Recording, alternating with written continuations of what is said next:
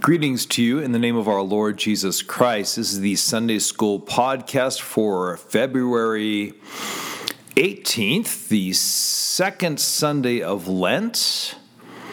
And today we're looking at the story of the Passover. And the CPH textbook 120 Bible Stories this is page 54. And this story covers Exodus chapters 11 through 13 in the Bible. So the Lord has sent Moses to Egypt to tell Pharaoh, Thus says the Lord, let my people go. Pharaoh has refused up to this point. His heart has hardened, or God has hardened his heart. We talked about what that means last time. And the Lord has afflicted Egypt with nine plagues so far, along with other signs and wonders worked by Moses and Aaron. And because Pharaoh still not, will not let the Israelites go, now comes the tenth plague, the death of the firstborn, also known as the Passover. So, beginning at chapter 11, verse 1, the Lord said to Moses, Yet one plague more I will bring upon Pharaoh and upon Egypt. Afterward, he will let you go from here. When he lets you go, he will drive you away completely Speak now in the hearing of the people that they ask every man of his neighbor and every woman of her neighbor for silver and gold jewelry. And the Lord gave the people favor in the sight of the Egyptians. Moreover, the man Moses was very great in the land of Egypt, in the sight of Pharaoh's servants, and in the sight of the people. If you remember before, when Moses first came to Pharaoh, Pharaoh made the work of the Israelites greater to embitter them against Moses. But now, after nine plagues, Moses is great not only in the eyes of the Israelites, but also in the eyes of all of Pharaoh's servants and all the land of Egypt. Chapter 11, verse 4 So Moses said, Thus says the Lord, About midnight I will go out in the midst of Egypt, and every firstborn in the land of Egypt shall die from the firstborn of Pharaoh who sits on his throne, even to the firstborn of the slave girl who is behind the handmill, and all the firstborn of the cattle. There shall be a great cry throughout all the land of Egypt, such as there never have been, nor ever will be again. But not a dog shall growl against any of the people of Israel, either a man or a beast, that you may know that the Lord makes a distinction between Egypt and Israel. All right, so the Lord declares the last plague in advance. Every firstborn, and firstborn male is what is meant, every firstborn male in the land of Egypt shall die, both man and beast. And yet, none of the Israelites will be affected because God will spare them, and God is about to declare the means for how they will be spared. So, picking up at the start of chapter 12, we read The Lord said to Moses and Aaron in the land of Egypt, This month shall be for you the beginning of months. It shall be the first month of the year for you. Tell all the congregation of Israel that on the tenth day of this month every man shall take a lamb according to their father's houses, a lamb for a household. And if the household is too small for a lamb, then he and his nearest neighbor shall take according to the number of persons. According to what each can eat, you shall make your count for the lamb. Your lamb shall be without blemish, a male a year old. You may take it from the sheep or from the goats, and you shall keep it until the fourteenth day of this month, when the whole assembly of the congregation of Israel shall kill their lambs at twilight. So, as the Lord initiates the Passover, he declares that this is the start of the new year. It's a new beginning. Israel is about to become his delivered people. And it starts out with this deliverance from Egypt. So every time the new year rolls around for Israel, it will be to celebrate their rescue from the land of Egypt. So the Lord commands each household, or a couple of households if they're small together, to take a lamb on the 10th day of the month and keep it until the 14th day of the month. And then all the Israelites are to sacrifice, kill the lambs at twilight that evening. Now, the Bible doesn't explicitly say this, but now you have families keeping this kind of cute little knock kneed lamb or goat around the house for four days' time. And while adult sheep and goats are kind of annoying creatures, little lambs are like puppies and kittens. So once you've gotten kind of attached to this lamb, then its blood is shed at twilight. The Lord continues in verse 7 Then they shall take some of the blood and put it on the two doorposts and the lintel of the houses in which they eat it.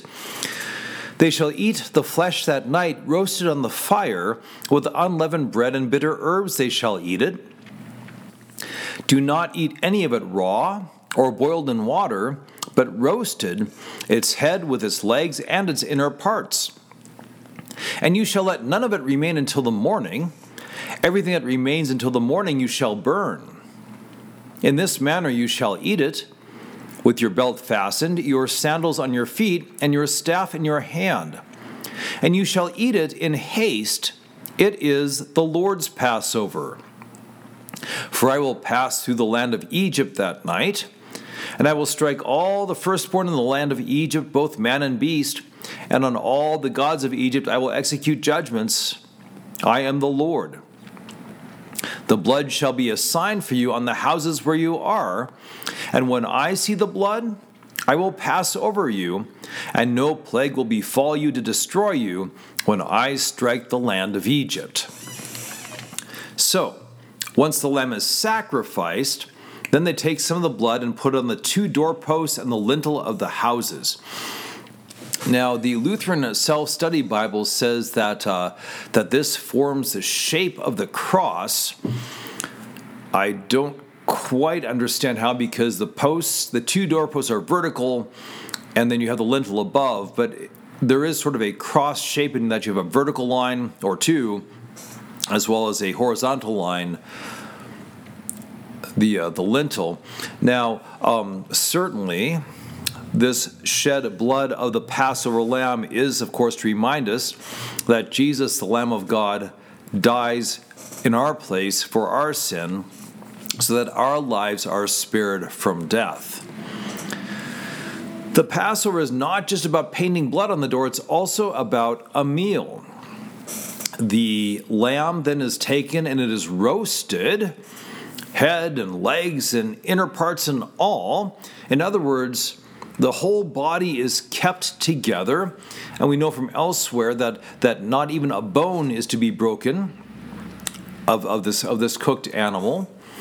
And so that to eat of this lamb and whatever is left over is to be burned before morning, so when the sun dawns, there's, there's, no, uh, there's no carcass, no body to be found. And the Lord declares that, uh, that the meal is to, re- to be a memorial, a reminder for them. The blood is a sign for them, and, a blo- and the blood is a sign for God as well, so that when He comes through Egypt at midnight, He will spare those inside the homes who, whose doors are, are painted with blood. One more note about this, at least for now. Um, the Lord declares it is the Lord's Passover. And this is a matter of life and death. So I'm pretty sure that the Israelites follow his directions to a T. They're not going to say, What about beef or fish instead? What if we have some boiled fish or some boiled lamb? Because this is about life or death, they're going to follow God's instructions because it is the Lord's Passover. Likewise, when we partake of the Lord's Supper, we don't talk about doing it our way or using our preferred ingredients. We follow Jesus' instructions, bread and wine according to his according to his institution, because that way we know that we are uh, receiving his supper and not some fake meal we've created for ourselves. The Lord declares further in Exodus chapter 12 that the Passover is not a one time event, but rather the meal is to be a memorial throughout generations. So, picking up at verse 14 of chapter 12, this day shall be for you a memorial day, and you shall keep it as a feast to the Lord. Throughout your generations, as a statute forever, you shall keep it as a feast. Seven days you shall eat unleavened bread. On the first day you shall remove leaven out of your houses. For if anyone eats what is leavened from the first day until the seventh day, that person shall be cut off from Israel. On the first day you shall hold a holy assembly, and on the seventh day a holy assembly. No work shall be done on those days, but what everyone needs to eat, that alone may be prepared by you. And you shall observe the feast of unleavened bread, for on this very day I brought your hosts out of the land of Egypt. Therefore, you shall observe this day throughout your generations as a statute forever. In the first month, from the fourteenth day of the month at evening, you shall eat unleavened bread until the twenty first day of the month at evening. For seven days, no leaven is to be found in your houses. If anyone eats what is leavened, that person will be cut off from the congregation of Israel, whether he is a sojourner or a native of the land. You shall eat nothing leavened in all your dwelling places. You shall, you shall eat unleavened bread. So, this meal is to be a reminder of God's deliverance from Egypt. And so, the exodus out of Egypt to the promised land is about to begin. And of course, Jesus is crucified during the feast of, of, unleavened bread during the Passover, he, our Passover lamb, is sacrificed for our sins um, while attending the Passover feast in Jerusalem. God commands unleavened bread because there's no time for the for leavened bread to rise. But leavened bread, bread with yeast, actually originates in the land of Egypt. And so leavened bread in the Bible is, is kind of associated with Egypt, unleavened bread with the Passover and with deliverance. And even in the New Testament, we hear that a little leaven leavens the whole lump. And so their yeast is kind of a sign of, of, um, of sin creeping in. So here the leavened bread kind of marks a time of, of, um, of deliverance from God and deliverance, deliverance from evil. As Exodus 12, verse 21 continues, Moses passes, passes these instructions on to the people of Israel. And the people of Israel listen to Moses, they listen to Aaron, and they follow the instructions about the Passover. And we read in Exodus chapter 12, verse 29 at midnight, the Lord struck down all the firstborn in the land of Egypt, from the firstborn of Pharaoh who sat on his throne, to the firstborn of the captive who was in the dungeon, and all the firstborn of the livestock. And Pharaoh rose up in the night, he and all his servants and all the Egyptians. And there was a great cry in Egypt, for there was not a house where someone was not dead. Then he summoned Moses and Aaron by night and said, up, go out from among my people, both you and the people of Israel, and go serve the Lord as you have said. Take your flocks and your herds as you have said, and be gone, and bless me also. So, after the tenth plague, Pharaoh at least for a moment admits defeat. He sends Israel away, and he even asks Moses to bless him before he goes. As chapter 12 continues, the Egyptians heap their treasures, um, their, their jewelry and things upon upon the Israelites, and, and they're they're trying to curry favor with God. And so the Egyptians, after holding the Israelites slave, kind of are self plundered, plunder themselves to uh, to give gifts to the Israelites on the way out the door. And then the Lord um, speaks again about instituting the Passover in chapter 12, verse 43.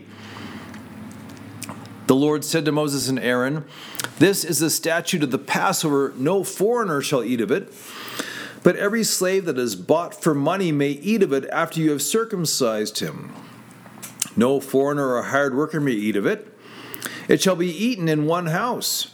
You shall not take any of the flesh outside the house, and you shall not break any of its bones. All the congregation of Israel shall keep it. If a stranger shall sojourn with you, and would keep the Passover to the Lord, let all his males be circumcised. And he be, then he may come near and keep it. He shall be as a native of the land. But no uncircumcised person shall eat of it. There shall be one law for the native and for the stranger who sojourns among you. So the Lord adds some more words here about the Passover meal. One is that none of the bones of the Passover lamb shall be broken. That, of course, points to Christ, who has no bones broken during his suffering and his death. Also interesting is that this supper is a closed communion. No foreigner shall eat of it. If a foreigner wishes to eat the Passover, he is required to undergo instruction, and all the males of his house must be circumcised. So this is not a meal where the visitor is automatically welcome. There's there's a buy-in, if you will. Um, the one who celebrates the Passover and rejoices in God's deliverance is to uh, is to conform to to God's word. The Lord also commands Moses at the start of, of chapter 13 consecrate to me all the firstborn, whatever is the first to open the womb among the people of Israel, both of man and of beast, is mine. And the Lord will go on in verses 11 and following to talk about how if a if an ox or a lamb or a goat, if a, if, if a male ox, goat, or lamb um, is the firstborn uh, to it, its mother, then that animal is to be sacrificed to the Lord as a reminder that the Lord spared the firstborn sons of Israel. That offering is given in thanks to God for that. God also says that if a donkey is born, since donkeys are, are far rarer than sheep and goats and oxen, you don't have like herds of donkeys around, but they are useful beasts of burden. God says that you can redeem the donkey and keep it alive by sacrificing a lamb in its place. If you don't do that, then you have to break the donkey's neck. So you want to redeem the donkey with the sacrifice of a lamb. Verse or chapter 13, verse 17 concludes When Pharaoh let the people go, God did not lead them by way of the land of the Philistines, although that was near for God said, Lest the people change their minds when they see war and return to Egypt. But God led the people around by the way of the wilderness toward the Red Sea.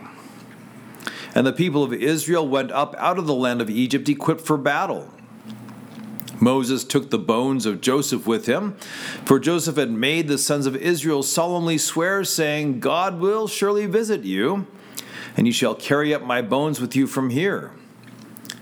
And they moved on from Succoth and encamped at Etham on the edge of the wilderness. And the Lord went before them by day in a pillar of cloud to lead them along the way, and by night in a pillar of fire to give them light, that they might travel by day and by night. The pillar of cloud by day and the pillar of fire by night did not depart from before the people. So, as the Israelites leave Egypt, they are not aimless. The Lord has delivered them. He's spared the lives of, of, the firstborn by the shedding of the blood of the Passover lamb. And now he leads them forth, visibly present in that pillar of cloud by day and that pillar of fire by night. That way they can travel by day or night because the Lord is providing light for them in the darkness. All right, this is a, a, a story that is full of types of Christ. The story points to Jesus in all sorts of ways. Of course, Christ is our Passover lamb. Because his blood is shed, we are delivered from bondage to sin, from death, and from the devil. Now, the Passover points to Christ sacrificed for us on the cross. It also points to Christ in the Lord's Supper. The lamb, the Passover lamb, was sacrificed and then it was eaten. Christ, who died for our sins, now gives us himself, his body and blood, in the Lord's Supper to keep us as his people. And of course, this meal is for God's people, which is why we practice closed communion. As the foreigner had to go undergo instruction and circumcision before taking part in the Passover in the Old Testament, we ask visitors to Good Shepherd to undergo instruction before they partake of the Lord's Supper here, lest they incur judgment by receiving Holy Communion in an unworthy manner. The Passover lamb was to be a male without blemish. This pointed to Jesus, the Son of God, born of Mary, who was without sin. The Passover lamb's bones were to be kept unbroken, pointing to Jesus, who, despite his immense suffering for us, did not suffer any broken bones. When the sun rose after the Passover, there was no trace of a dead body, no carcass of the lamb left.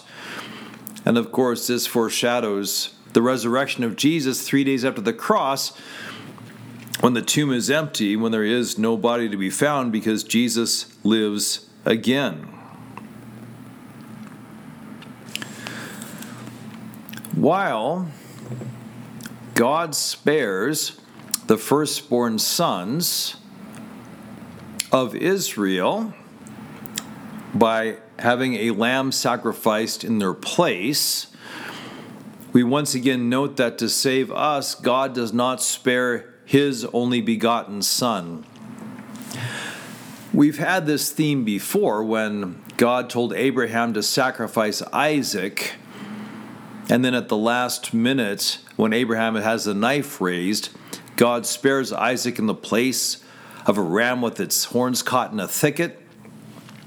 The message there was in part I will spare your son, Abraham, but I will not spare my own son for the salvation of the world.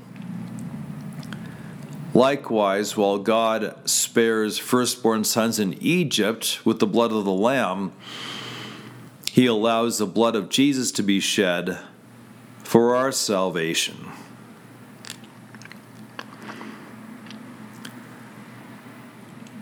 Jesus gladly accepts identification with the Passover lamb,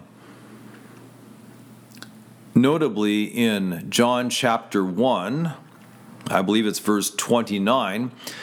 John the Baptist identifies Jesus by saying, Behold, the Lamb of God who takes away the sins of the world. It may not sound like the best public introduction for the Messiah. You might want, you know, behold the lion of the tribe of Judah who's going to conquer. But from the very beginning of his public ministry, Jesus is identified as the lamb, the one who sheds his blood to, uh, to take away our sins. We will also note briefly that as Jesus calls for the consecration of the firstborn by sacrifice, that command shows up early in Jesus' life in Luke chapter 2. That's why Joseph and Mary bring Jesus to the temple when Jesus is 40 days old to obey that command and to sacrifice in order to, uh, to consecrate the firstborn. So, according to the law, Jesus is redeemed by a sacrifice when he's 40 days old. And then, of course, he goes on to redeem us by sacrificing himself on the cross. A couple of uh, verses from the New Testament, along with John the Baptist declaring of Jesus, Behold the Lamb of God who takes away the sin of the world. Hebrews 11:28 declares by faith Moses kept the Passover and sprinkled the blood so that the destroyer of the firstborn might not touch them. So again a declaration that the blood of the of the lamb protected the lives of the firstborn. And this is a great reminder of Martin Luther's famous Easter hymn Christ Jesus lay in death's dark bands, where we sing, See, his blood now marks our door. Faith points to it, death passes o'er, and Satan cannot harm us. Alleluia. Or as St. Paul says in 1 Corinthians chapter 5 verse 7, Christ, our Passover lamb, has been sacrificed. So every year, the people of Israel were to celebrate the Passover to remember that God had delivered them from Egypt by the blood of a lamb. In doing so, whether or not they understood, they were not just remembering the past, but they were remembering God's promise of the future that one day the Messiah would come and save them as the Lamb of God who takes away the sin of the world. Every time we celebrate the Lord's Supper, as we do it according to Jesus' institution, we remember that as the Lord saved his people at the Passover, so he has saved us by the blood of Jesus at the cross, and now gives us Jesus' body and blood in this Holy Communion. And that's why it's most fitting in the liturgy to sing, O Christ, thou Lamb of God, that takest away the sin of the world, have mercy upon us and grant us your peace. All right, that's a quick look at the story of the Passover in Exodus chapter 11, 11 through 13. God grant you every good gift as you meditate upon this further. God grant you every blessing if you're teaching this to others. And until we speak again, the Lord order your days and your deeds in his peace. Amen.